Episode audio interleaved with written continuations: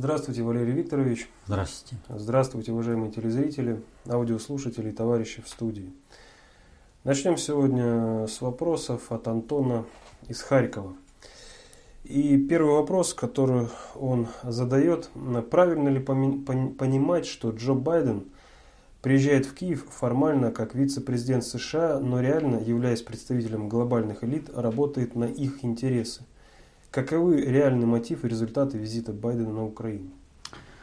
Реальным, визитом, реальным результатом визита Байдена является то, что Байден, выступая э, в Верховной Раде Украины, заявил о капитуляции Соедин... политики Соединенных Штатов в отношении Украины. В частности, э, в чем это выразилось? Он заявил об автономных э, штатах Украины. То есть, то, против чего они сопротивлялись, против федерализации Украины теперь рекомендовано со стороны Вашингтонского руководства киевской банды к исполнению. Что Байден не понимает, что ли, что реализация Минских соглашений – это уничтожение киевского формата в нынешнем его виде и полная э, зачистка всей киевской банды, э, то есть они все сядут на скамью подсудимых. Он прекрасно это понимает, поэтому не надо здесь делать никаких э, э, как бы э, иллюзий. Байден приехал на весь мир огласить о том, что Соединенные Штаты в структурном плане прекращают свое руководство процессами на Украине. Это не значит, что вот все, раз и тумблер выключен. Нет, эти, эти инструменты управления, они будут переключаться постепенно. Но это водораздел, когда э, с одного управления Украина переходит на другое управление. И теперь уже киевскую банду не спасет ничто. Вот в этом отношении я э, что хотел сказать. Вот Минские соглашения. Э, одни говорят, э, вот в Киеве не выполняют Минские соглашения. Ну, понятно, не выполняют. Это, в общем-то, политическая, а затем, может быть, и физическая смерть киевской банды, потому что э, правый сектор ну, не простит э, киевской банде это, как, предательство интересов Майдана. Вот. А, но у киевской банды вообще куда ни кинь, везде клин, а правый сектор подлежит зачистке. Вот там понятно против Минских соглашений. А вот когда патриоты-то выступают против Минских соглашений, они-то почему выступают? Почему они говорят, э, что Путин там слил, все пропало, да? То есть получается в одну дуду дует и в Киеве, и все патриоты, которые а потому что наши патриоты, они не понимают сути Минских соглашений. Они, э, вот эти все, чтобы вот определиться, понимает наш аналитик, патриот, что-то в управлении или не понимает, его нужно было сразу проверить на реакцию по, Минскому, по Минским соглашениям. Вот наши аналитики-патриоты, они только и могут рассуждать о том, что вот на Западе там умеют окна Авертона, да, да, вы что-то там увидели и проводите. Вы почему сами не используете? Вы почему не видите, что Минские соглашения – это как раз классический пример окна Вертона?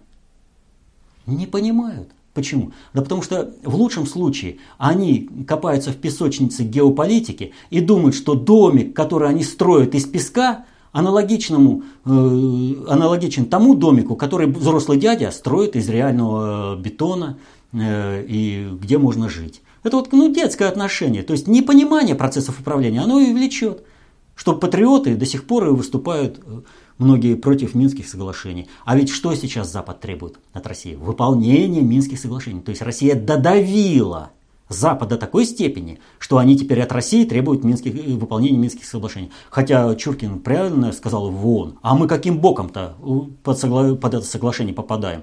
Это соглашение обязывает э, Киев выполнить целый ряд условий, но все прекрасно понимают, выполнив эти условия, киевская банда прекращает свое существование.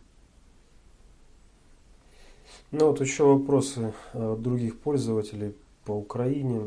В частности, Татьяна пишет. Янукович заявил о своем намерении вернуться в политику. Хотя формально он является законным президентом Украины, способно ли это амебообразное существо принести хоть какую-то реальную пользу своему народу? К чему все эти заявления? А, значит, э, вы действительно правильно отметили, это вопрос примыкает к визиту Байдена и прямо вытекает отсюда. Дело в том, что э, как раз э, заявление Януковича о том, что возвращается в большую политику, это результат приезда Байдена в Киев. О чем идет речь? Я только что сказал, что в результате э, того, что э, будут выполнены Минские соглашения, киевской банде наступит конец. И возникает вопрос, а что дальше-то будет с Украиной? Э, к чему она вернется? И вот здесь, я уже сколько раз об этом говорил, роль Януковича, живого Януковича, просто неоценимая. Он легитимный президент Украины. То есть реально Украина как государство имеет шанс вернуться э, к тому, чтобы, ну, то есть к тому моменту, когда э, была законная власть, признаваемая всеми, и на основе вот этого базиса перестроить государственность Украины так, чтобы она была принята новым Э, ну, новым населением и было новое государственное устройство.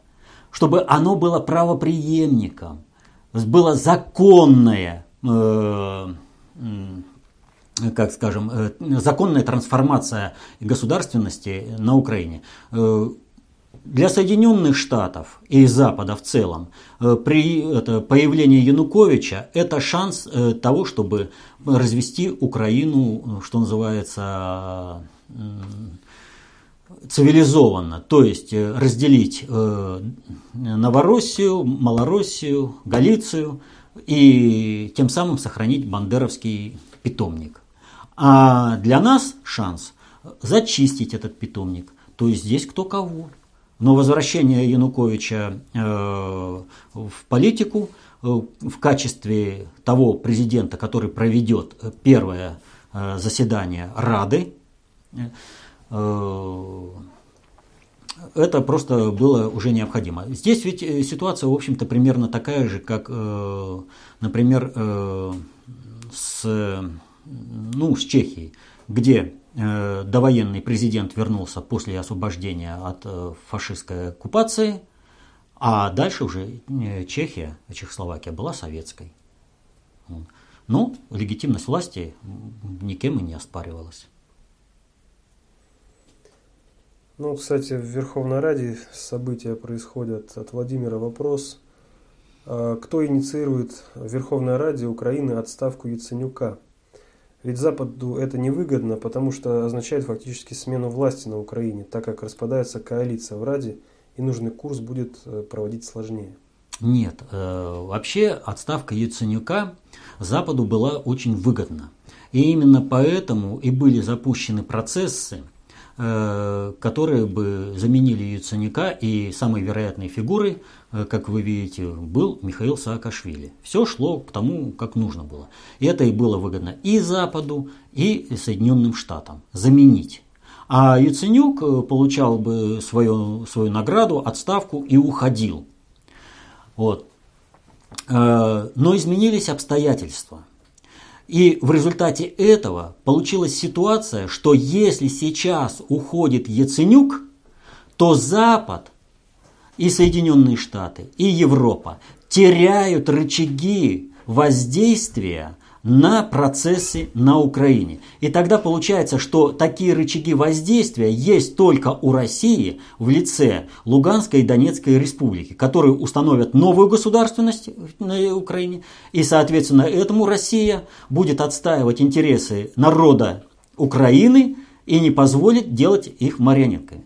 Значит, для того, чтобы сохранить свое влияние Э, на Украине. Им нужно сохранить сейчас статус-кво. То есть нет сейчас времени и свободы для вот этого политического маневра, который готовили. И поэтому, вот смотрите, э, скандал э, в Раде. Ну, все увиделись, что драки это вообще-то то самое, та самая форма законотворчества, которая сейчас присутствует на Украине, что они вообще не способны сформулировать что-либо. Ну, вот как сейчас бюджет им иностранная компания составила, а, ну, а чем они там делают, депутаты?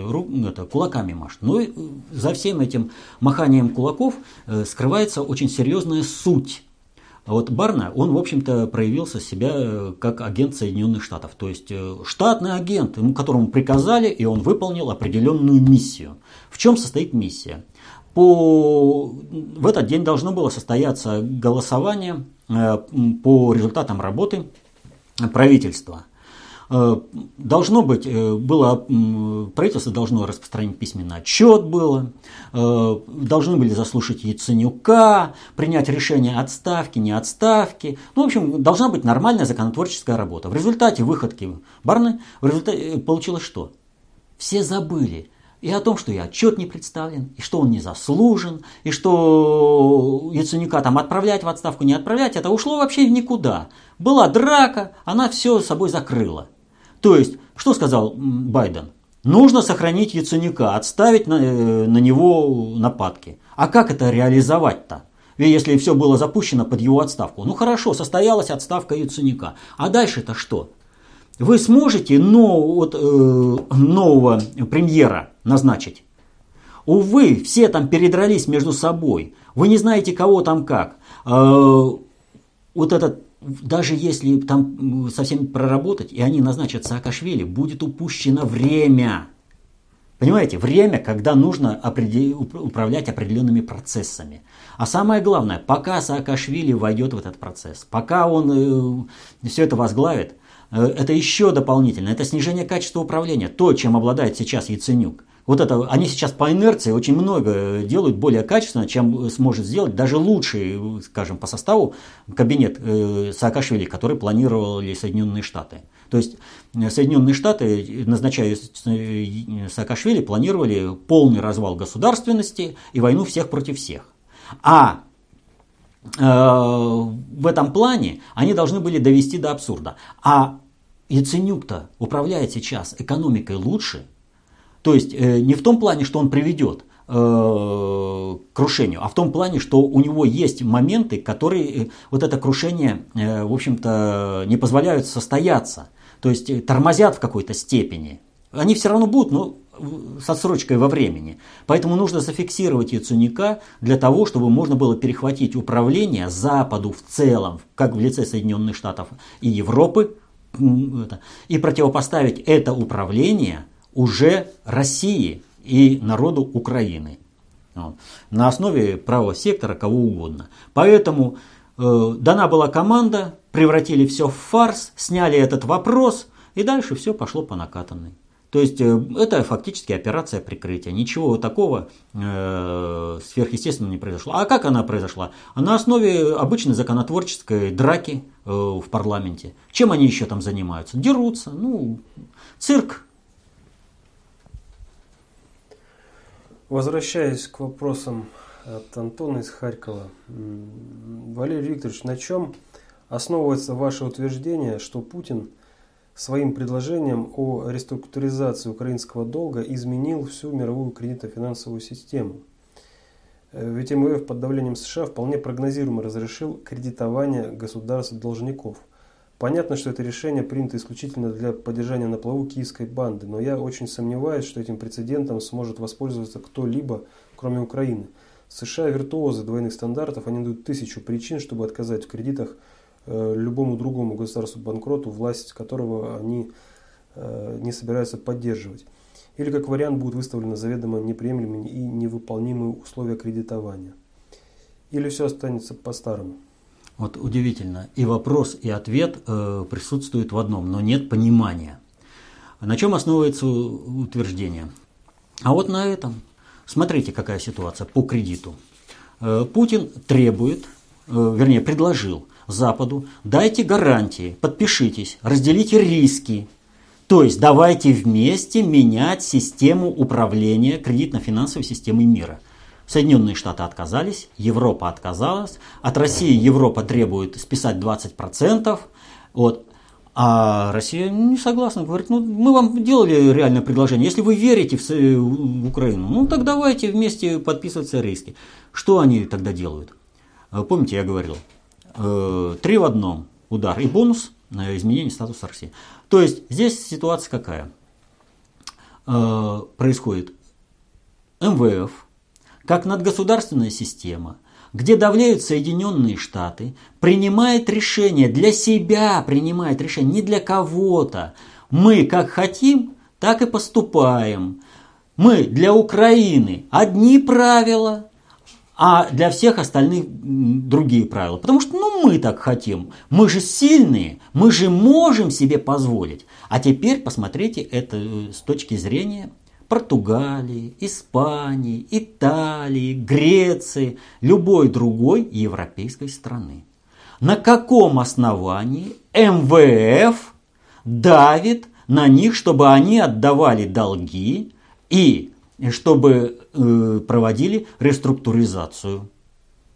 Если Украине это позволено, то на каком основании этим странам не позволено? Что в результате этого происходит? рост напряженности, антиамериканских настроений, а самое главное – поиск делового партнера в другом месте. Если МВФ играет по своим правилам и правилам наперсточника, то теперь Значит, любая страна, жила, ну просто вот, понимаете, она имеет прецеденты, и она будет заявлять, а я не буду платить вам по долгам. Украине можно, и нам можно. Давайте решать этот вопрос. А в это же время плане делового партнерства будет искать другого. И это, банк, это Азиатский банк инфраструктурных инвестиций, который был создан в пику э, МВФ. То есть после этого решения э, кредит, тот э, МВФ идиот, если он будет кому-то давать, и будет идиотом тот, кто будет в долги возвращать МВФ сами это создали. Более того, сама основа тому, чтобы э, рвать э, отношения с МВФ и разводиться с ними, была уже создана прецедентом э, в Греции Ципрос. Помните, да? Скандал, реформы и все прочее. Ципросу поставили определенные условия, загнали в угол. Для того, чтобы решить эти вопросы в интересах государства, он проводит референдум, а дальше в новых, уже с новой позиции, он решает те же самые вопросы. Те же самые, они никуда не исчезли. Но решает их уже э, на основе государственного суверенитета. Уже изменение определенных правил. Первый шажочек. Теперь Украина. Очень серьезный звоночек, который приводит к тому, что, в общем-то, МВФ теперь официально заявляет, а мы мошенники, мы как хотим, так и будем работать. А кто работает с мошенниками? Во-первых, мошеннику стараются не вернуть долг, а во-вторых, не брать у него долг. Ну а дальше уже вопрос МВФ. А соответственно этому, смотрите, раз европейские страны перестраивают свои отношения с МВФ, они должны заниматься внутренним перестройством и внутренними взаимоотношениями, определения совершенно иных э, потоков продуктообмена. Э, деньги – это предельно обобщенная информация о продуктообмене. Они в рамках единого это, Европейского Союза должны это делать? Должны. Соединенные Штаты, которые диктуют власть, э, которые диктуют э, в МВФ, э, теперь от э, потери э, положения МВФ вынуждены будут заниматься совершенно иными политическими процессами внутри своей страны и в отношениях с другими странами. Вынуждены будут. Это только начало. Это только начало большого пути. Путин им предложил хорошее, это сделал хорошее предложение. Сами отказались, сами пошли. Я еще раз говорю, вот этот вот э, все три шара, которые э, в одну лузу одним ударом загнал Путин этим предложением, они еще будут летать по столу, отталкиваясь от одного края к другому краю, но они придут в ту лузу, в которую их направил Путин. Время только дайте. Каждому овощу свое время плоды должны созреть. А еще только, понимаете, почки появились. Вот еще два вопроса в связи с украинским долгом. От Владимира э, один вопрос. А почему так много и многими обсуждается тема трехмиллиардного долга украинского? Ведь британская биржа гарантирует России выплату по украинским евробандам. И даже Путин обсуждает долг Украины перед Россией. Но ведь если нет никакого долга, нечего и реструктуризировать.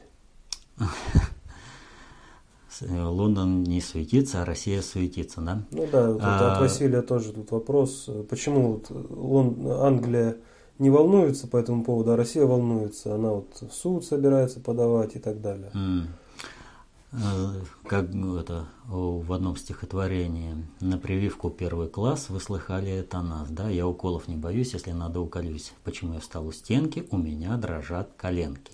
Это к вопросу о суете. Значит, в чем э, заключается э, вся суета? Сейчас э, России продолжают, от России продолжают требовать, чтобы она вписалась в новые правила. Я уже говорю, Евросоюз, например, потребовал, чтобы мы списали 20% этого долга. А Россия говорит нет. Путин в ответ на это говорит готовить документы в суд. То есть о чем идет речь? Э, вот сейчас, пока не наступило 20 декабря, мы э, по этому долгу и говорить в принципе ничего не можем. Вдруг 20 декабря Украина э, выкупит свои обязательства и все, разошлись мирно. А Должны мы к этому готовиться? Должны. Путин дал приказ. А как мы будем требовать от э, держателя биржи выплату этого суверенного долга? На основании чего? На основании того, что мы голословно заявляем о том, что Украина нам э, не выплатила? Ну так э, да, у вас есть внутренние, но вам нужен э, как бы арбитраж. То есть подтвердить, Украина не выплатила. Суд с решением этого суда биржа обязана будет возместить. То есть у нас идет не суета, у нас идет планомерная, спокойная работа. А Лондон почему? Да потому что он стоит у стенки, у него дрожат коленки. Он сейчас боится чихнуть, он боится как-то проявить себя. Э, потому что тогда сразу все вопросы вот этого выплаты долга резко ускоряются. И Лондону придется принимать эти решения в ускоренном порядке. Потому что все, и суд, и подготовка документов, все состоится гораздо быстрее. Если Лондон будет сейчас вести себя активно. Если Лондон будет отрицать, это разрушение всей кредитно-финансовой системы мира. Если Лондон не отрицает, то есть соглашается, он несет издержки, которые позволят и дальнейшим странам, некоторым, тоже отказываться от суверенного долга. Представляете, что это означает для кредитно-финансовой системы даже Британской империи, не говоря уже, вернее, да, не, это, глобальной кредитно-финансовой системы, не говоря уже о Британской империи. Это крах. Естественно, им сейчас остается только одно – стоять и думать, а вот пронесет, а мы что-нибудь где-нибудь как-нибудь, а вот что-нибудь договоримся, а где-то что-то сманеврируем. Но мы сейчас будем молчать, потому что в молчании есть свобода маневра. А в оглашении этой манев... Э, этого маневра нет. А Путин оглашает и показывает, мы будем идти так, а не иначе. Идет нормальная работа, никакой суеты нет. Еще пару вопросов об Украине. А, э, от Виталия сообщение. Здравствуйте, Валерий Викторович. Пишет вам житель Луганска. Вы часто говорите о том, что необходимо полностью зачистить бандеровщину на всей территории Украины, после чего Украина якобы сможет стать нейтральным государством, дружественным России, да еще и унитарным. С трудом в это верится, но, допустим, Бандеровщину зачистили. Вопрос. А можно ли сделать так, чтобы после полной зачистки Бандеровщины всей территории Украины Донбасс и, возможно, весь восток Украины стал бы все-таки независимым отдельным государством или даже вошел в состав России? Или без Донбасса в качестве полицейского с дубиной Запад Украины в принципе не может быть нейтральным, спокойным государством, дружественным России? Донбасс э, в составе Украины требуется не для того, чтобы он был полицейским с дубиной, а для того, чтобы максимально минимизировать процессы дем, э, издержки процесса дебандеризации э, как на оставшейся подконтрольной киевской банде Украины, так и на территории ЛНР, ДНР. там тоже надо проводить дебандеризацию. Это только как бы там незаметно, а со стороны достаточно хорошо видно, как вот эти 23 года, они, в общем-то, серьезно разъели э, устои русского мира э, на Украине. Поэтому Украина какое-то время просто в целостности должна э, состояться. Если же отделить сейчас Донбасс от э, основной Украины и включить в состав России, или сделать отдельным государством, буферным каким-то там э, при поддержке России, то, во-первых, процесс дебандеризации нужно будет проводить.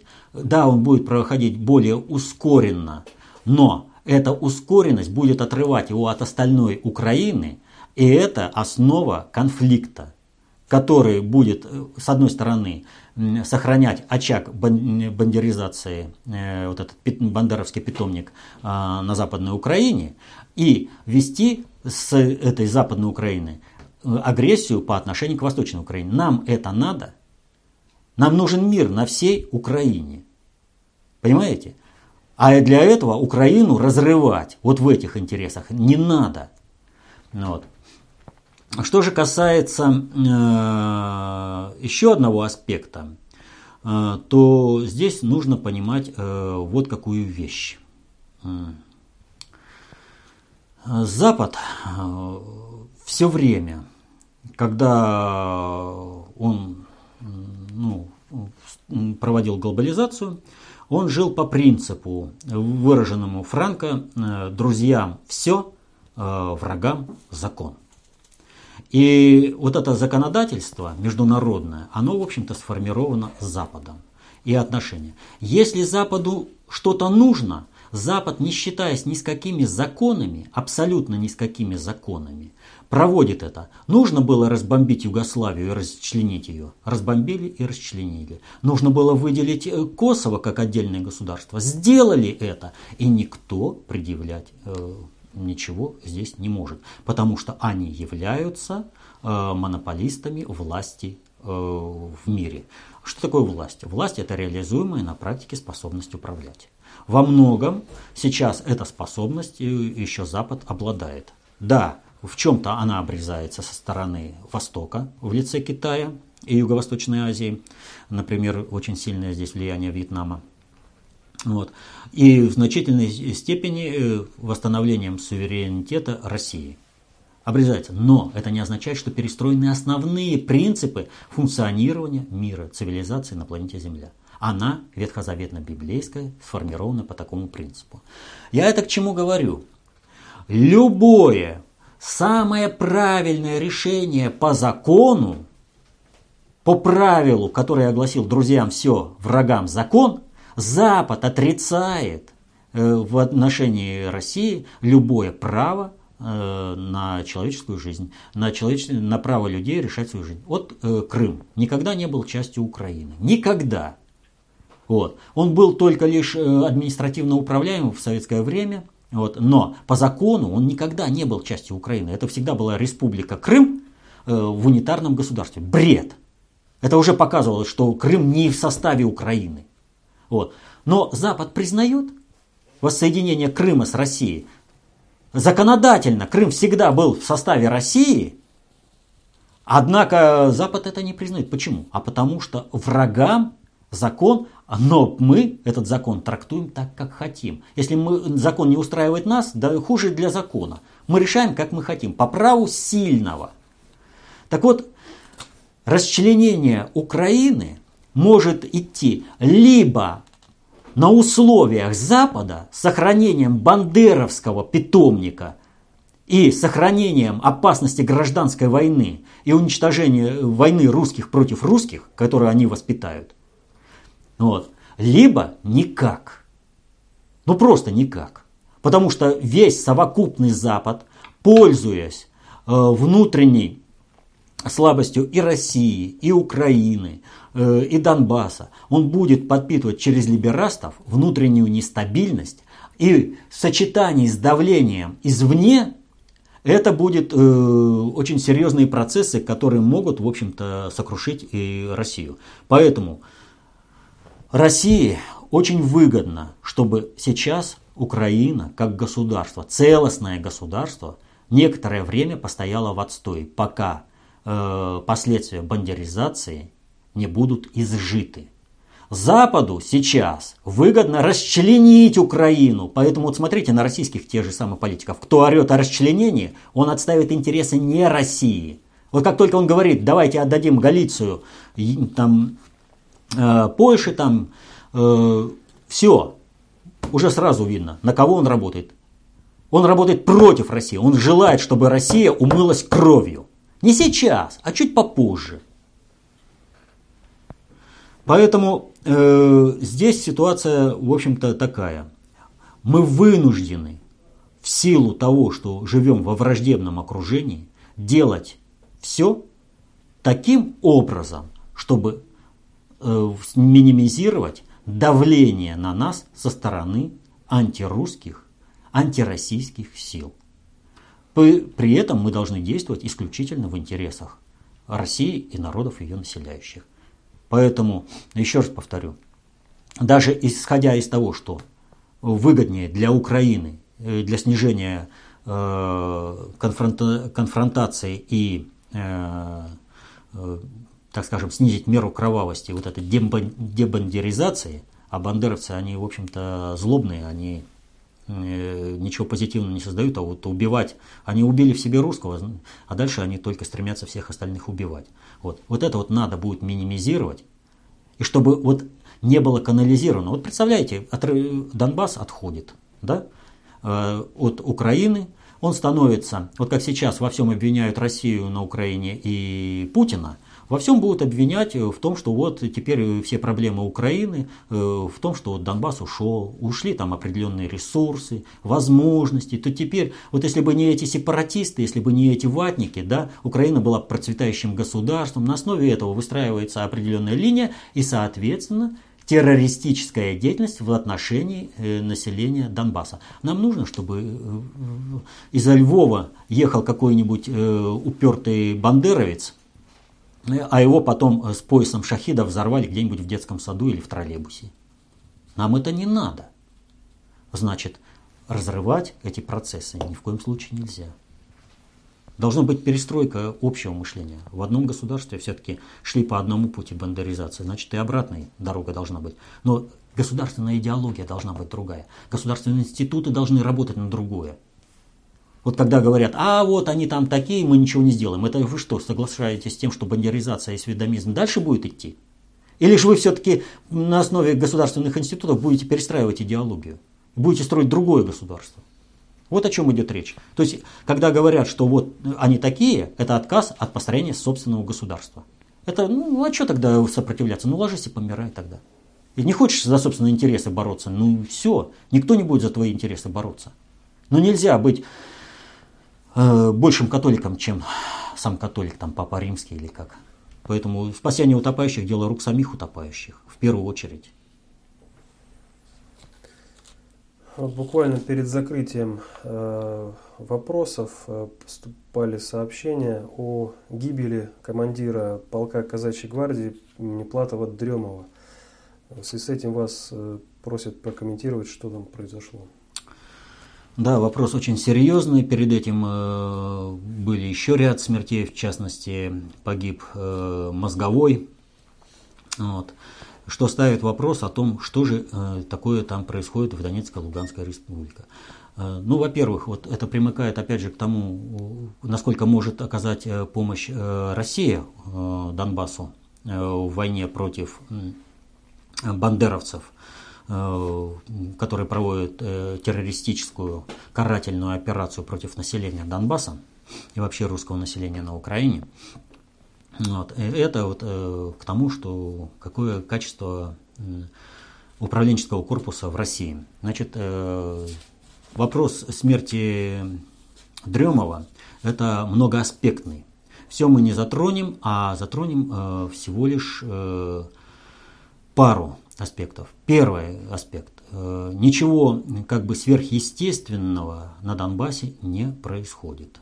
Когда происходят э, революционные изменения общества и э, во время гражданской войны различные политические силы объединились, то после того, как начинается государственное строительство, эти политические силы должны разъединиться. То есть у них у каждого свой, э, свое видение государственной, будущей государственности. И э, что должно, э, как э, эта государственность строить и как э, решать вопросы кадровые, у каждого по-своему.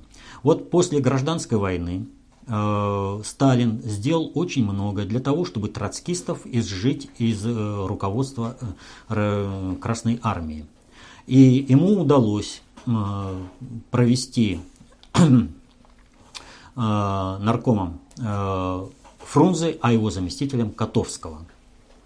В результате этого троцкисты убили и Фрунзе, и Котовского. И снова обрели полновластность в наркомате обороны и в руководстве Красной Армии.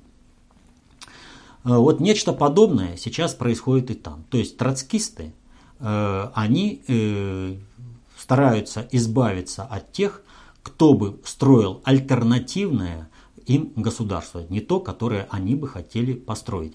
Почему э, были убиты Фрунзе и Котовский? Дело в том, что в результате подписания Брестского договора, а здесь можно прям делать равно Минские соглашения – изменилась направленность э, революции в России. И вместо очага революции, которая пойдет и будет сметать правящие режимы э, в Европе и понесет э, революцию на штыках народам Европы, революция ограничилась Россией и где начали строить общество социального справедливости. То есть предлагалось сделать а-ля Э, французская революция, когда французы у себя совершили революцию, а потом пошли революционными войнами освобождать другие страны, а фактически колонизировать, что привело в конце концов к крушению Франции. Вот. То же самое предлагалось сделать с Россией. Но, э, в общем-то, этот маневр был очевиден для Ленина и, те, и всех, кто выступал за Брестский мир.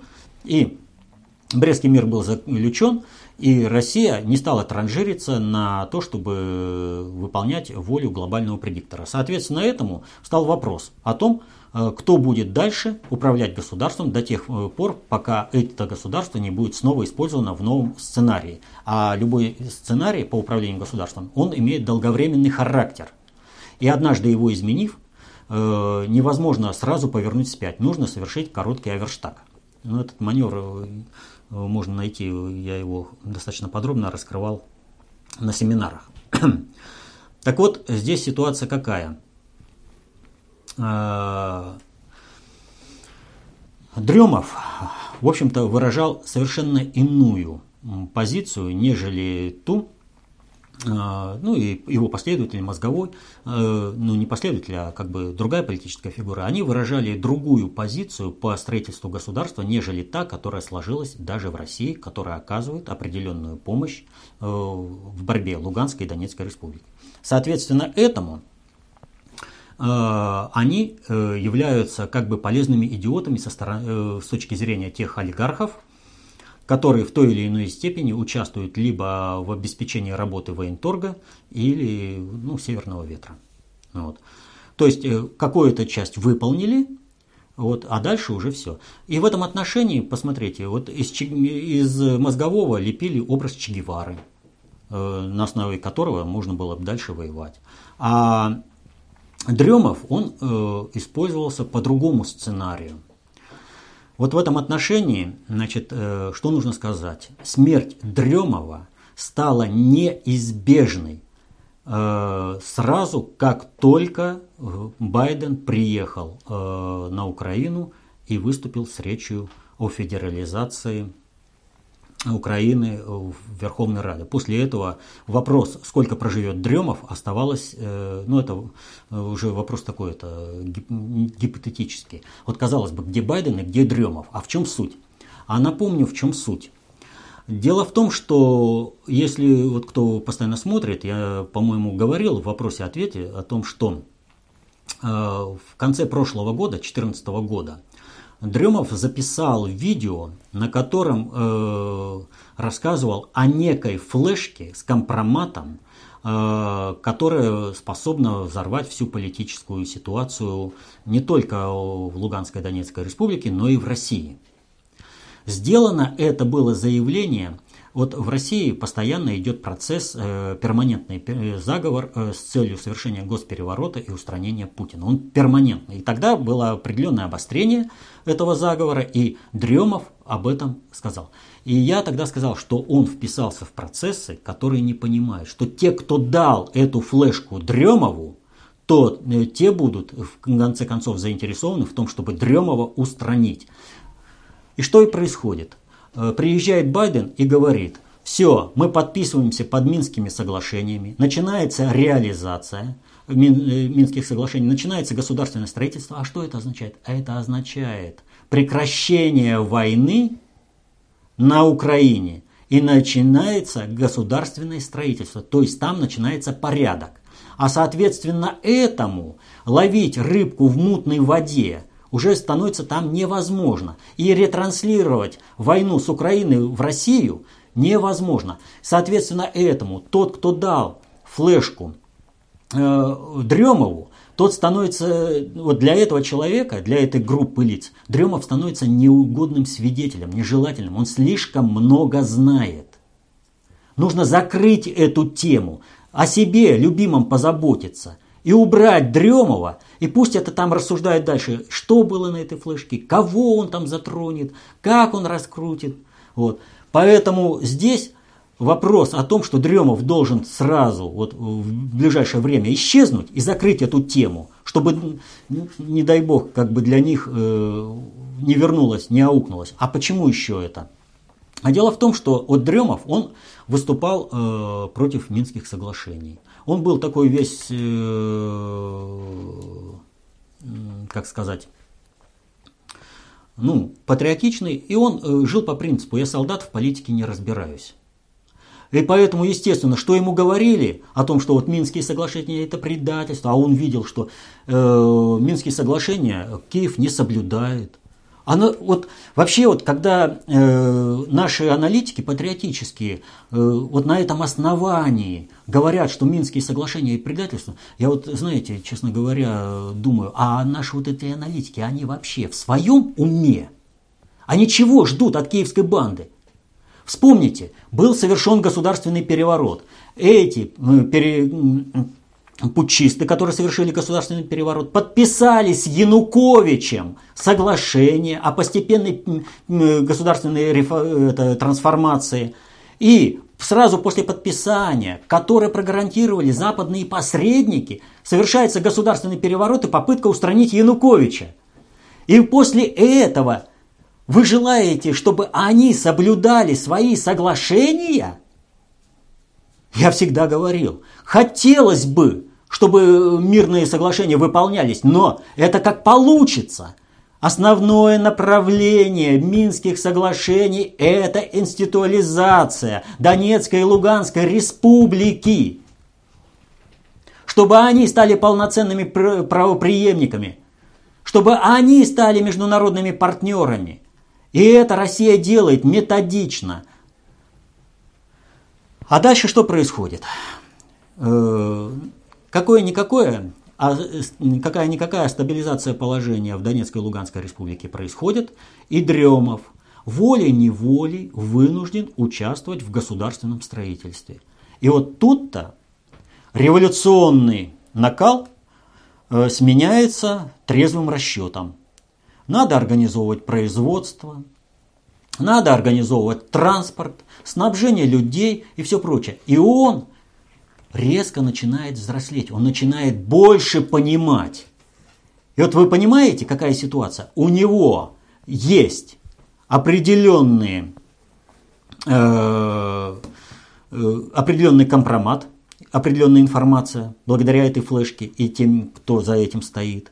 И у него растет понимание, он становится государственным деятелем. Соответственно, этому есть большой риск того, что он выйдет из-под контроля. Его постоянно тестировали, вот э, все эти видео, которые выкладывались Дремовым, это чистейшей воды тесты на его понимание процессов управления и то, как он движется. Вот. Э, А он действительно растет. И в результате этого получается ситуация. Может быть, еще какое-то время он бы и был вписан. Но тут приезжает Баден и говорит, все, ша, войну прекращаем. А раз прекращаем войну и начинается государственное строительство, и начинается столкновение клановых группировок, в результате которых вот эта флешка с этой информацией становится у человека, который не вписан в клановые группировки, он должен исчезнуть. Что и произошло. Его быстро устранили, подчеркиваю, устранили те, о чем я говорил еще в прошлом году, что те, кто дали эту флешку ему, те же его и устранят, когда он станет неугодным что и произошло. Возвращаясь к вопросам от Антона из Харькова, еще у него был один вопрос. Режим в Турции проамериканский, правительство Ирака вообще марионеточное. Цель США – развязывание войны в любой точке мира. Тогда почему у США не получается столкнуть турецкую и иракскую армии? Ведь одно дело, когда в самих США раскаляются телефоны от звонков из Ирака – но другое дело сам Ирак. Никто ведь не мешает США проводить там свою волю. Или я не прав? Нет. Дело в том, что я же еще раз говорю, если телефоны звонят и раскаляются, то значит кто-то мешает в самом Ираке проводить эту волю. В Ираке тоже есть определенные свои интересы. И они сотрудничать с американцами э, в рамках своих интересов. Есть жесткие подпиндосники, есть ситуативные союзники, а есть и противники, которые жестко стоят против Соединенных Штатов, хотя бы за то, что Соединенные Штаты вторглись в Ирак, разбомбили и, в общем-то, сменили власть и теперь еще и продолжают контролировать.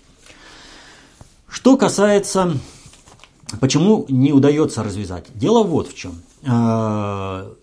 Если Давут Аглу, он жесткий подпиндосник, то э, Эрдоган, он э, элемент э, глобального предиктора. Через него проводилась политика глобального предиктора в качестве Турции угрозы России. И Турция, которая стабилизирует какое-то время вот, Ближний Восток до тех пор, пока не придет Иран и эту территорию не возьмет. Ирану, подчеркну, ни в коем случае не достанутся проливы Дарданелл и Босфор по одной простой причине. Так же, как Испания не принадлежит Гибралтар. Эти Дарданелл и Босфор должны принадлежать э, Китаю. Это достаточно такой простой сценарий, но тем не менее. Вот. Он именно такой. Э, а территорию, в общем-то, будет э, контролировать правильный ислам в лице шиитов Ирана. Что касается Ирака, то говорить о том, что иракская армия представляет какую-то боеспособную единицу, просто не приходится. По сравнению с самой сильной э, армией в регионе, это турецкой, э, иракская армия не представляет ничего из себя. То есть турки вторгаются, э, они что, думают, это, кто-то думает, что их иракская армия реально может остановить? Да нет. От Ирака требовалось одно. Они начинают э, играть мускулами своими хилыми, вот этой армии, чего-то там двигать, идет дело к столкновению, появляется посредник, который их разводит, и таким образом э, туда вводится западная проамериканская коалиция и начинается наземная операция. Вот к чему это шло. А что делает Ирак? А Ирак начинает дипломатическую игру. Он обращается в ООН, в конце концов, и реакция Турции. Эрдоган. Ирак играет нечестно. Понимаете? Ему из Вашингтона было гарантировано, что будет по этому сценарию. А сейчас получается, что Турция выглядит в глазах международного сообщества как прямой агрессор и пособник ИГИЛ. Он только сейчас начинает соображать, как его вообще жестко подставили. Тем, что он купился на свои собственные экономические интересы, на свой антироссийский... И он начинает маневрировать. А дальше идет следующее. Ирак готовится попросить помощи у другой сильнейшей армии этого региона. У кого? У Ирана. И вот тогда у Турции наступают печальные времена она получает армию Ирана, она получает э, Сирию, Россию, и Хезбаллу. И что получается? Удар по ИГИЛ, ИГИЛ в Турции. Дальше никто не пойдет. Разбирайся, Турция, со своими союзничками сама. В Турции полномасштабная война, войн, всех против всех начинается. В общем, э, украинский сценарий по полной программе реализуется. Он еще реализуется еще почему. Турция начала угрожать Европе, что если вы не будете действовать на Россию, то вы не будете получать газ. Не только по турецкому потоку, но и м, по Танапу. Вот. То есть мы вам полностью обрежем. Они начали, как Украина, шантажировать. Ну, Запад, э, в общем-то, понимает. Тот инструмент, который начинает шантажировать, этот инструмент должен быть ликвидирован. Поэтому Эрдоган and Company Давут Аглу совершили большую ошибку, пойдя по украинскому сценарию шантажировать Европу. Он тем самым обеспечил нахождение взаимопонимания между Европой и Россией. Я еще раз говорю, нам не надо ввязываться в турецкие проблемы. Пусть Турция гибнет сама. Нам нужно защищать свои интересы на всех направлениях. И в этом отношении мы просто э, налаживаем отношения с Европой, с Ираном, с Сирией, Ираком. И все идет так, как надо. А Турция может быть стабилизирована только за счет э, ресурсов России. Других ресурсов у Турции нет. А мы с какой радости должны убийцу наш, э, вот, э, нам растили убийцу, Турцию. Э, Турция совершила акт, акт агрессии по отношению к России. На каком основании мы должны вести с ними экономическую жизнь и кормить их? Не надо. Все проекты, которые не являются для нас жизненно важными и не обеспечивают стабильность в проведении нашего управления, должны быть прекращены. Поэтому, естественно, шантажируют, а мы Европе говорим, ну, ребята, извините, Украина ненадежный поставщик. Вы или отдаете в зону нашего влияния, то есть считаетесь с нами, и устанавливается нормальный э, политический режим на Украине, минус бандеровщина. Все остальное, демократия, все прочее, э, пусть будет. Минус бандеровщина. Много не надо. Бандеровский питомник должен быть ликвидирован по факту. Вот. Все остальное придет само. Вот. Дальше. Турция. Вы, если не отдаете, значит, должны э, решать вопрос с Турцией. А с Турцией вы как будете решать? Как бы вы ни решали, сколько бы денег не давали, Турция будет заинтересована в том, чтобы свои проблемы ретранслировать к вам. Она с вас деньги сейчас трясет, она вам заявляет о том, что э, газа не будет. Она вас уже шантажирует. Значит, турецкий поток на время откладывается – пока не будет установлен нормальный порядок э, в Турции.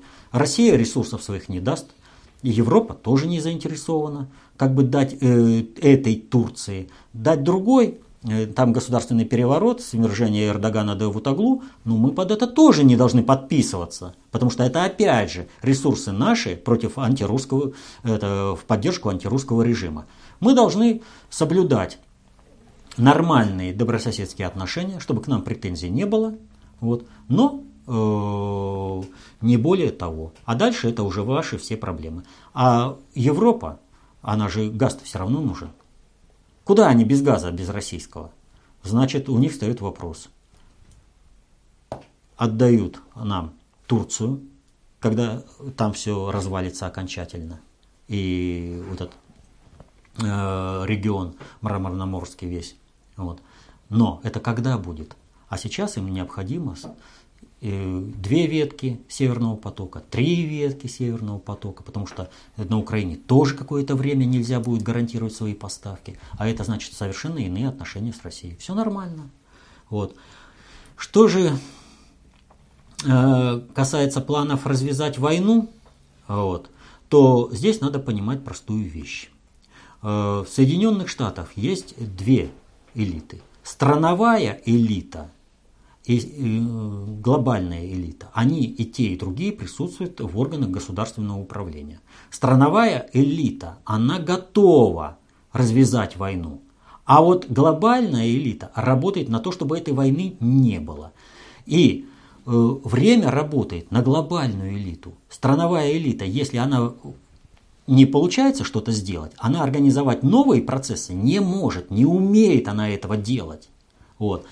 А время им не позволяет еще сориентироваться. Глобальная элита, э, ей эта война не интересна. Вот не началась война, сразу Россия не ударила по Турции, Турция не закрыла проливы, э, не отсекла э, Россию от группировки российских войск в Сирии.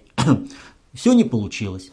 Но не получилось войны, э, которая бы смела бы Турцию и обеспечила бы поток иммигрантов, беженцев э, в Европу, которая бы э, смела бы и Европу.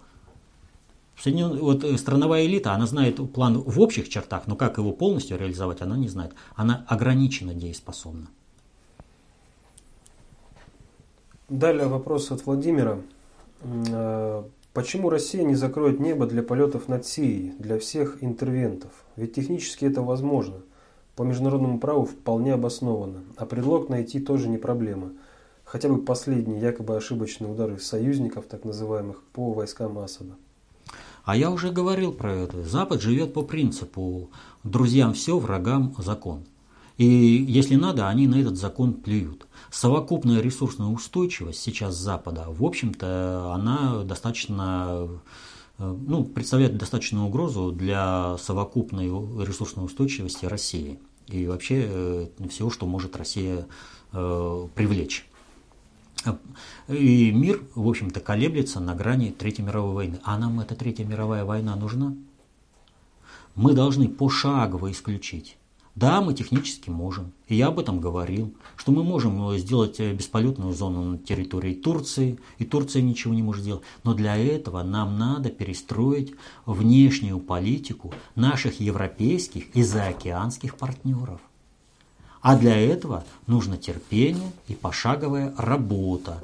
Каждый раз, как показывают, и что делать. Вот Турция ввела свои войска в Ирак – Теперь Ирак через ООН формирует образ э, Турции. А дальше уже э, это формирование Турции, как образа Турции, как э, пособника ИГИЛ. А раз есть пособник ИГИЛ, то значит и бесполетная зона.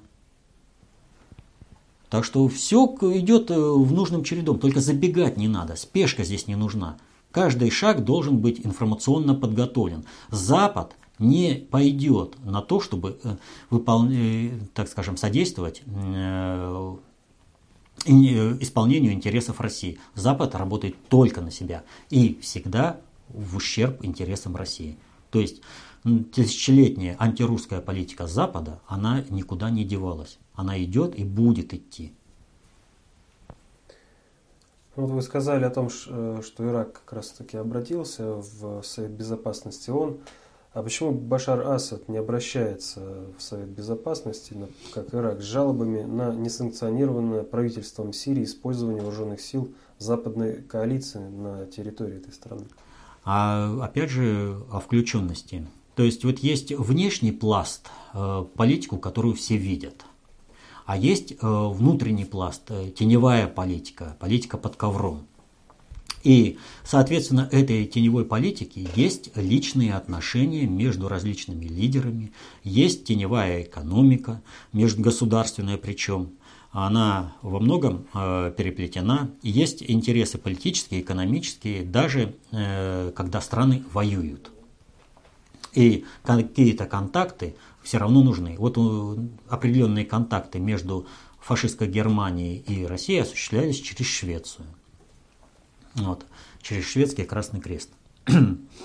То есть э, даже вот при полной конфронтации. Что касается Башара Асада, то долгое время, находясь э, в изоляции, вот когда шла эта арабская весна, когда мы не могли помочь, а вообще арабская весна, она стала э, прямым следствием предательства э, интересов России, когда э, разрешила Россия. Вот Путин же правильно сказал тогда. Это крестовый поход, который вызовет э, большую волну. Медведев, какой крестовый поход? Я президент, я там, вот давайте бомбите э, Ливию. Ну, он, конечно, не так э, высказался, но его э, поддержка резолюции о чистом небе, а которая подразумевает только одно. Там не летают ливийские самолеты, но летают э, натовские самолеты, которые бомбят. Всем же было это очевидно изначально, под что подписываться. Вот он обеспечил. Если бы не Медведев, то вся арабская весна заглохла бы в Тунисе, уперевшись в Ливию. Ливию просто нужно было поддержать. Не потому, что она наш друг, а потому, что выгодно было для сохранения спокойствия, чтобы не было этих тектонических сдвигов. Но Медведеву очень сильно хотелось служить Соединенным Штатам. И он обеспечил успех э, арабской весны, который пришел в Сирию. И теперь мы разгребаем его результаты управления, когда он был президентом. Так вот, э, э, Асад э, не мог рассчитывать на поддержку России. Да, как э, в России внутреннее сопротивление проведению политики, вот это предательство, которое вел Медведев, было сильно, стабилизировалось. Люди ждали, когда Путин сможет вернуться э, в качестве государя, э, президента. Вот. Но как государство поддержать его не могло. Что остается Башару Асаду? Башару Асаду на основе личностных связей остается выстраивать и экономическую, и политическую логистику для защиты своих государственных интересов и обеспечения ресурсной устойчивости. Ведь четыре года он воевал один. Ему приходилось маневрировать, и теперь он связан очень многими личностными договоренностями с многими государственными деятелями в мире. И, соответственно, этому он не может, он стеснен в маневре. Ему нужно развязаться с этими интересами. Ему нужно перестроить все эти отношения. Вот политика поддержки России, государства э, э, Сирии дает ему эту возможность, в том числе и через интервью. Но ему это длительный процесс, который перестроить идет. Ему нужно это все сделать, а вот потом он уже только может сделать. Почему Ирак сделал? Да потому что Ирак Подчеркну, он находится под прямой оккупацией Соединенных Штатов. Глобальные и страновые элиты находятся в, в государственных структурах Соединенных Штатов. И глобальная элита прогарантировала подконтрольному Ираку, даже не просто прогарантировала, а приказала обратиться с этим заявлением на Турцию. И все. И поэтому там Эрдогану только и остается. Ирак ведет себя нечестно. А почему? Он не может предъявить хозяину. Он прекрасно знает, что это санкционировано из э, Соединенных Штатов, которые его вели. Но он же не может туда упрек бросить, потому что это выявляет теневые схемы управления. Он же думал, что будет договоренность выполняться по полной программе. Спектакль для всего мира разыграют, а дальше все получится так, как нужно Великой Турции. Вот. Поэтому Башар Асад, он, в общем-то, действует порядочно, правильно, он э, соблюдает взятые на себя обязательства и действует в интересах Сирии и народа ее населяющих. При этом он, естественно, использует помощь России для того, чтобы повысить ресурсную устойчивость Сирии и дать возможность вот этого внешнего маневра для Сирии. Ну, еще несколько вопросов у США. Э, вот, в частности, от Алекса два вопроса. Валерий Викторович, вы часто говорите про слив Америки, что ГП сливает США, что Обама поставлен, чтобы слить Штаты. Что конкретно вы имеете в виду, говоря о сливе Америки? Не могли бы вы дать свое понимание слива США однозначно, без возможности двоякого толкования и подразумевания второго и третьего смыслового рядов в избежание возникновения уточняющих вопросов, ответы на которые вы даете по шаблону. Вы меня не так поняли, потому что не знаете доту. А с точки зрения доту, когда говорят черное, подразумевают белое, когда белое подразумевают черное. И чтобы у вас, у слушателей, было единое понятие слива Америки. Ну, во-первых, здесь навет э, на доту. В доту все предельно четко и конкретно. И многие вопросы э, я действительно говорю, что не знаете доту, разобраться будет трудно. Вот, или невозможно. По одной простой причине. Как говорил Козьма Прутков, многие вещи нам непонятны не потому, что наши понятия слабы, но потому что сии вещи не входят в круг наших понятий. То есть, для того, чтобы разобраться в том, что происходит, нужно расширить круг своих понятий а это позволяет сделать достаточно общую теорию управления. Вот не знаешь этого, вот процессы взять невозможно. Вот понимаете, э, раньше были всякие фокусники, которые ставили химические опыты в цирках. И все, о, медную монетку окунул, вытаскивает серебряная, превратил. Но если ты знаешь химию, ты знаешь этот процесс. И многие вопросы построены именно таким же образом. Вот. И когда я говорю, что вы не понимаете этот вопрос, я имею в виду именно это. То есть для того, чтобы понять этот процесс, я могу сколько угодно его описывать. Но если не знаешь, как эти процессы взаимосвязаны, как они э, протекают, э, то тогда это не будет понятно. Это все время будет вот этот э, трюк э, фокусника на арене. А, но тут нужно либо разбираться в этом процессе, то есть учить доту, садиться за учебник, ну, либо оставаться наивным ребенком и восторгаться мастерством этого фокусника. Это насчет второго. Что касается однозначного понимания слива Соединенных Штатов, я неоднократно об этом говорил. И если нужно, вот как бы сейчас я снова повторю, дело вот в чем. Сейчас плане распределения, управления глобальными процессами в мире Соединенные Штаты исполняют роль международного жандарма и базы Э, глобального предиктора. Какое-то время Соединенные Штаты, находясь за океаном и имея сборное население, э, рекомендую работу внутреннего предиктора «Сад растет сам», э, были в полной безопасности для проведения глобальной политики. Но Поскольку шло соревнование в результате того, что революция в России пошла не по этому плану, как э, требовалось, Соединенные Штаты в соревновании с Советским Союзом должны были демонстрировать более высокий уровень жизни.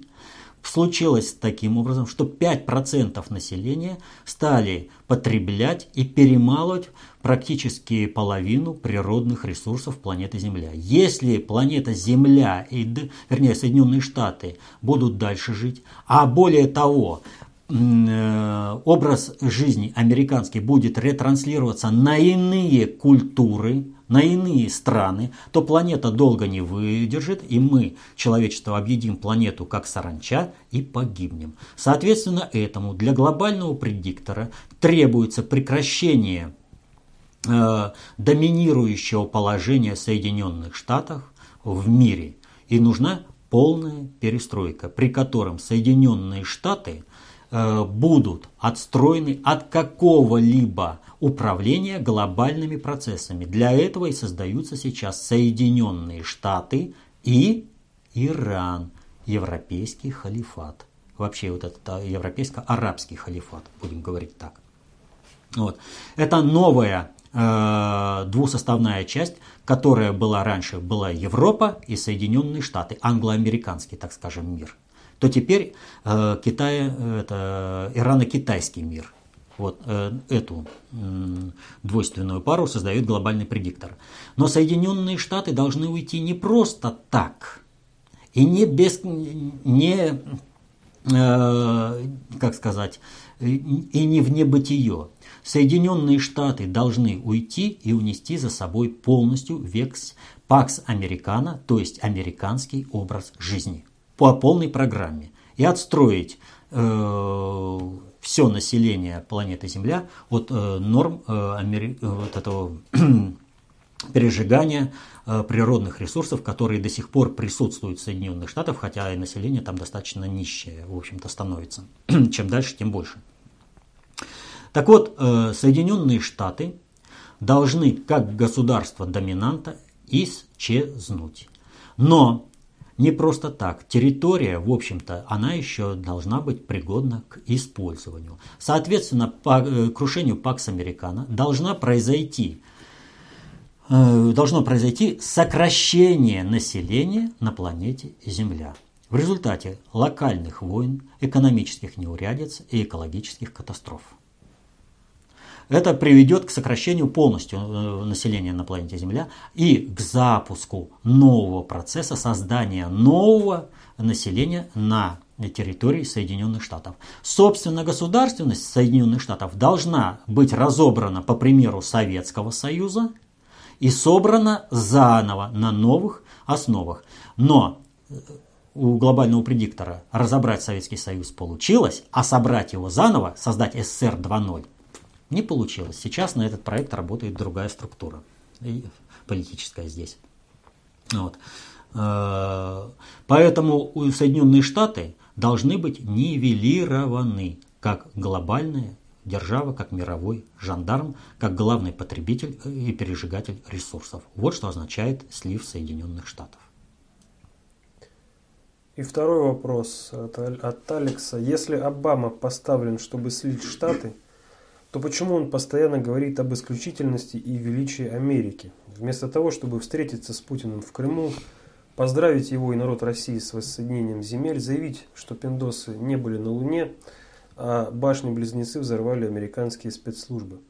Есть ли шансы, что это сделает хотя бы следующий президент США? А что будет с Обамой, если он даже заикнется в этом плане? Сколько он еще будет президентом? А как быстро прилетит пуля к нему в голову? Или он выпьет чашку с отравленным кофе? Надо же учитывать и ум и настроение самой Америки. Что, Горбачев говорил о том, что он собирается построить капитализм? Или же он реформировал социализм, и он орал на каждом углу «больше социализма», «больше мощи Советского Союза», «мы должны расширять э, социалистическую зону», «мы должны нести людям счастье». Он продолжал говорить в тех же лозунгах, но делал-то он что? Почему э, вот э, Обама должен быть идиотом? Почему глобальщики в отношении Советского Союза поступают правильно и выстраивают с учетом того, что э, как определенные умонастроения, их постепенно меняют, меняют, меняют и приводят э, к капитализации, да? от социалистического общества к капиталистическому. Совершили определенный поворот. А в Соединенных Штатах нужно выйти на трибуну и сказать, все, Америка не была на Луне, Америка маломощная держава, мы должны уйти. Вы воспитывали столько поколений, что это супердержава, сверхдержава, у которой есть такой потенциал, и выходит какой-то предатель, который это заявляет. Ну и сколько он продержится? Его вообще, даже какая бы ни был там сильна глобальная элита, она сама его первая ликвидирует, потому что это срыв процесса. Ну, детский сад, ей-богу. Вот. Э, что касается э, Обамы, то он ведет все правильно. Он поступает так же, как Горбачев. То есть Статов вот на бойню ведет козел-провокатор. Э, он возглавляет и ведет. Он знает, куда он идет и приведет стадо. А стадо, которое за ним идет, оно не знает. Это выполнял роль Горбачев, это выполняет роль э, Обама. Но соци... все процессы управления э, социальными суперсистемами, они инерционны. И нужно совершить короткий аверштаг, чтобы привести туда, куда надо, чтобы отрезать вот эту линию. Он ведет по кругу и приведет туда, куда надо. А если сразу заявить, это просто срыв управления. А, кстати, как вы прокомментируете его последнее выступление? А, вот э, вы имеете в виду экстренное обращение да. к нации в связи с, с терактом в Сан-Бернардино. Да, это вообще вопрос, э, который относится ко всем вопросам, которые мы рассматриваем э, сегодня на вопросе-ответе. Это и приезд Байдена, это срыв политики Соединенных Штатов в Турции, в Сирии, что вот война, как бы, как бы война между Ираком и Турцией не началась, и что не обеспечило возможность введения э, вот этой американской коалиции антиигиловской как бы. Вот, э, чтобы началась наземная операция, которая бы позволила решить Соединенным Штатам вопрос. И что надо обратить внимание? Обама выступил, а его не поняли.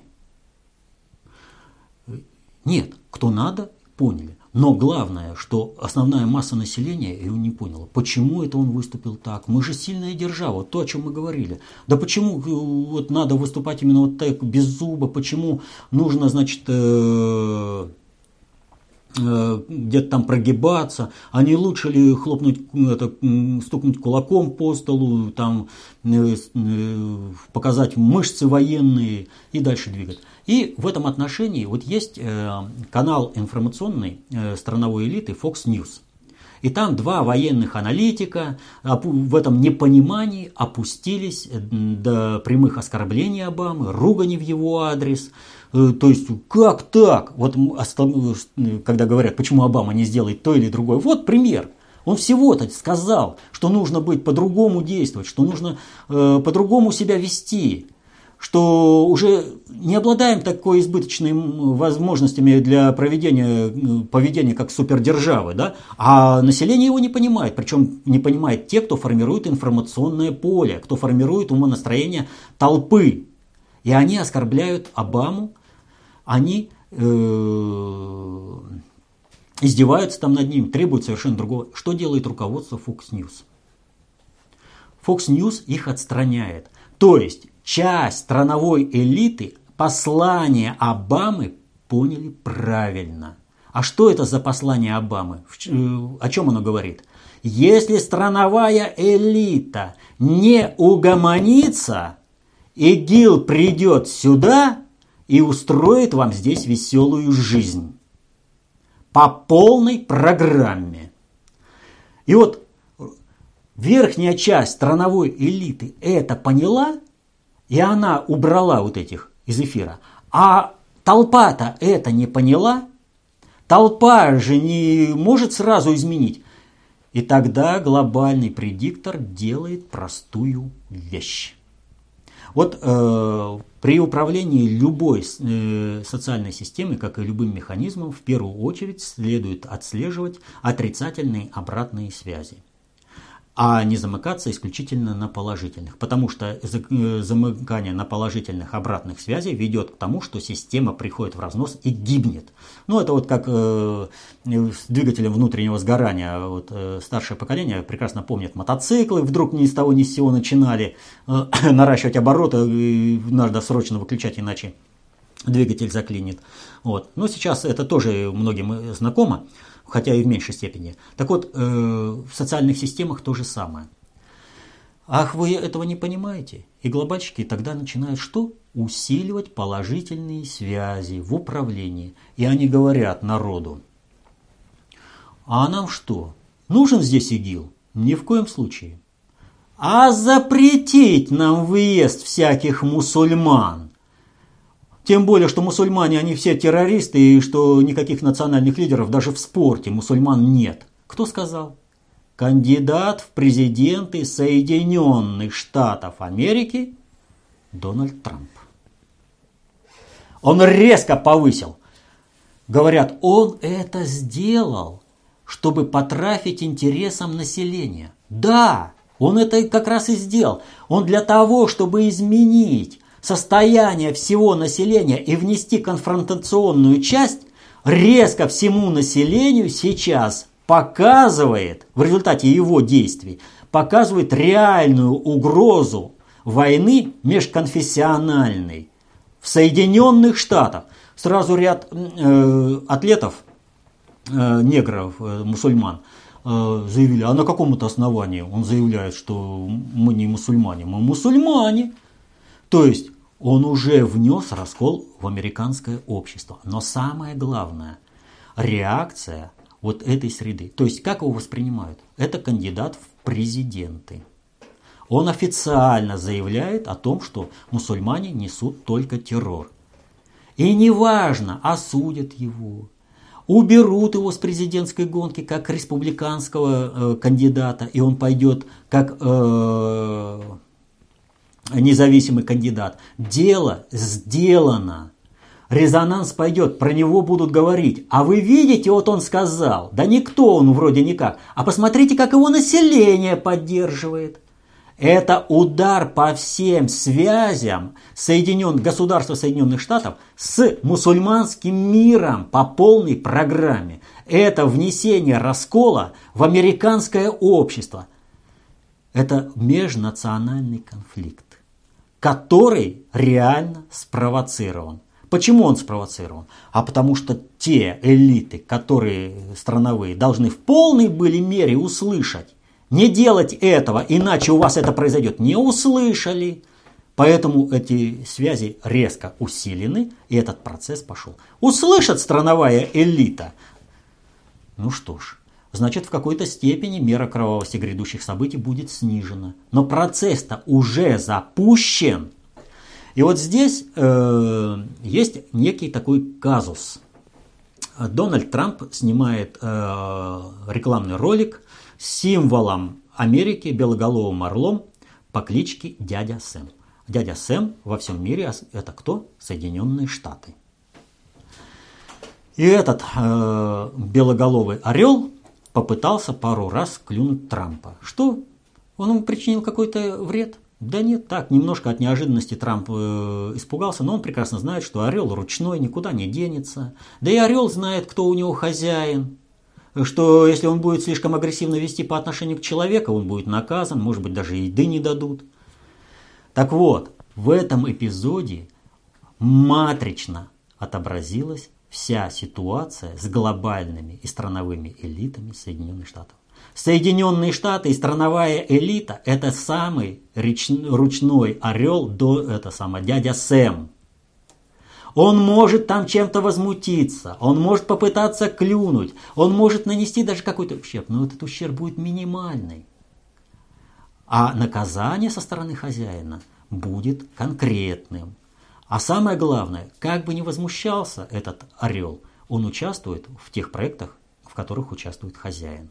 То есть хозяину надо, и он участвует. Вот эта ситуация со страновой элитой, как бы она ни возмущалась, как бы она ни пыталась там наехать на глобальную элиту и глобального предиктора Соединенных Штатов, она вот этот самый ручной орел. Ничего они сделать не смогут. А вот глобальщики, если сейчас страновая элита Соединенных Штатов не одумается и не пойдет на соглашение, их окунут по полной программе. В кровь имеется в виду окунут и Соединенные Штаты будут сливаться гораздо быстрее, нежели они планируют. Им, в общем-то, Обама в своем обращении в экстренном предложил компромисс.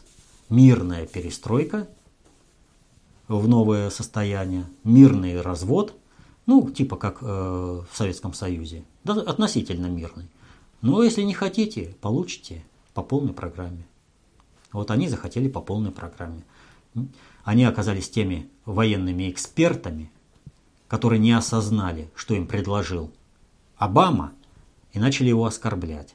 А те, кто осознал, не смогли справиться со своей кадровой базой. И уж тем более не смогли справиться с, с тем населением, которым формирует вот этот э, образ. Ну что ж, они не могли справиться, а они на сформированном образе, глобальная элита, глобальный предиктор, формируют анти э, страна, это, антиамериканскую в типе, в смысле э, антиэлитную американской страновой элитой политику. То есть э, американская страновая элита будет сметена и заменена на новую.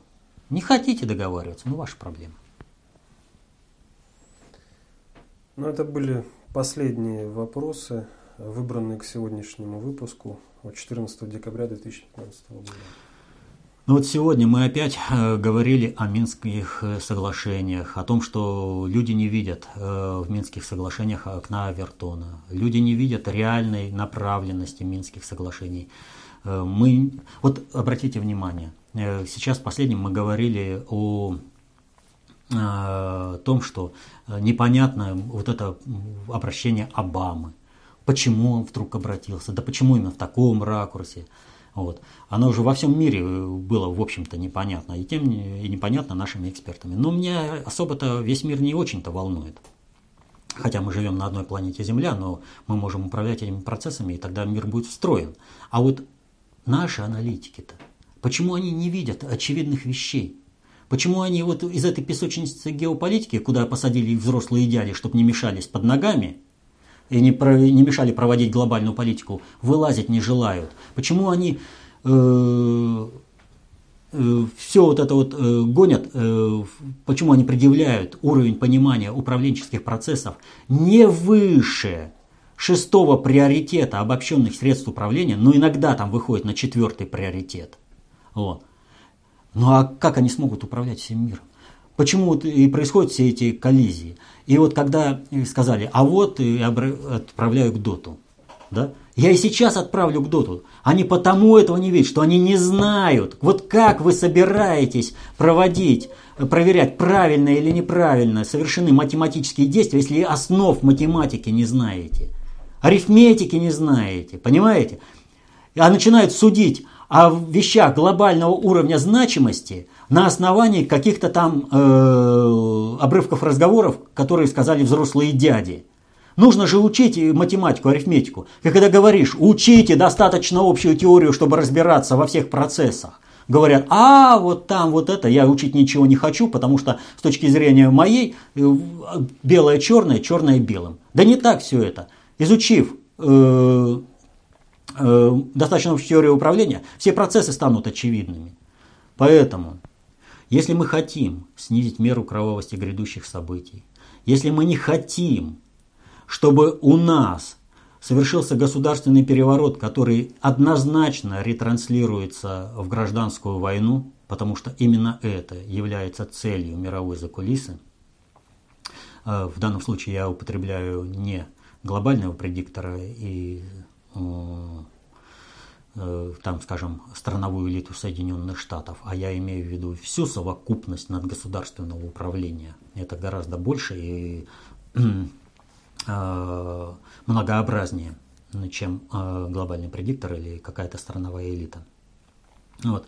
Если вы всего этого не хотите, поймите простую вещь. Если вы не хотите заниматься политикой, то политика займется вами. Вот Дремов слишком поздно занялся политикой. Он уже стал инструментом проведения политики э, другими. И он не смог выйти из того самоубийственного сценария, в который его подписали год назад. Так вот, становитесь хозяевами своей судьбы. Изучайте достаточно общую теорию управления, концепцию общественной безопасности. Разбирайтесь в процессах, защищайте интересы своей и своей семьи, своего государства. Живите в мире. До следующих встреч.